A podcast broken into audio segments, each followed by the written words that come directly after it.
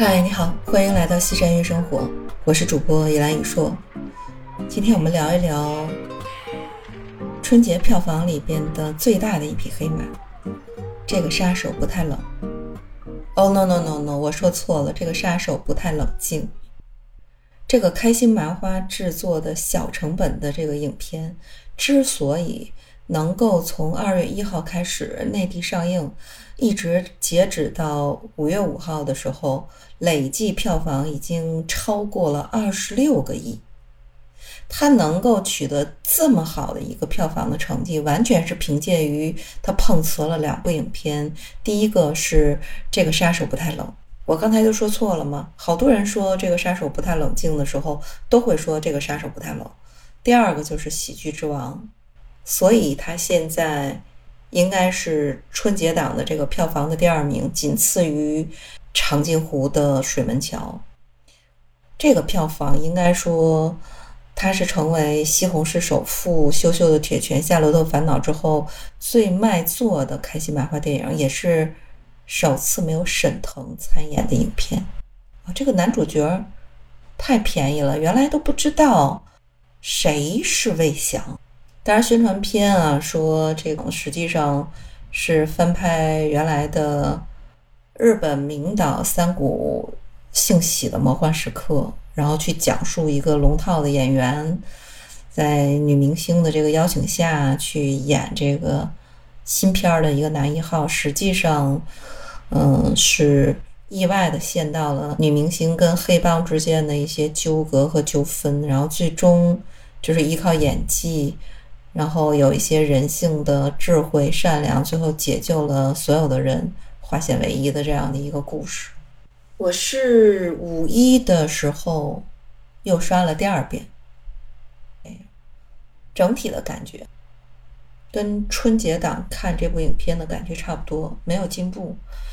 我总觉得这个观众是冷静，就那杀手不冷静，就感觉他一直在用力用力的表演，能够让你真心笑出来的不是很多，你就是生生的被他搁着出来，你也笑了一个寂寞。你总觉得这个主角魏翔有的时候演的太用力了，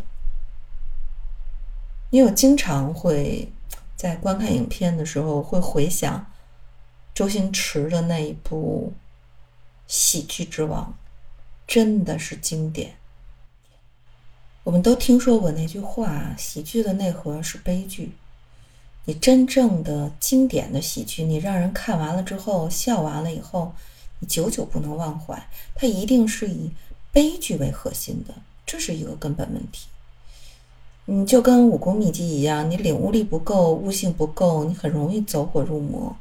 你现在就我看那些乡村爱情啊，就那些喜剧演员主演的电影，嗯好像是把无厘头发挥到了一种极致。但看了之后，总觉得像一场闹剧，根源还是对喜剧的这个理解不够深刻。这个杀手不太冷静，背后的开心麻花团队应该是国内目前喜剧电影的一个天花板了。但是，就这个片子里头的主人公，其实也跟《喜剧之王》的那个主角是一样，是一个很想努力演戏的一个男演员，有点气痴。但是呢，我觉得魏翔塑造的这个人物在屏幕上，你感觉。就没有那种悲剧感，有点儿感觉智商真的是有点问题，你觉得特别傻，就好像一个生活里的好人跟职场里的成功没有任何的关联性。这就是魏翔演的那个主人公，让我没有办法产生共鸣的这样的一个原因。可是你去看。就是《喜剧之王》里边周星驰他塑造的那个人物，当然他旁边还会有张柏芝、吴孟达那种绿叶的衬托。你去娓娓道来一个小人物的艰辛、信念和坚持。就多少年过去了，那一句“我养你啊”，还是能够打动观众的心。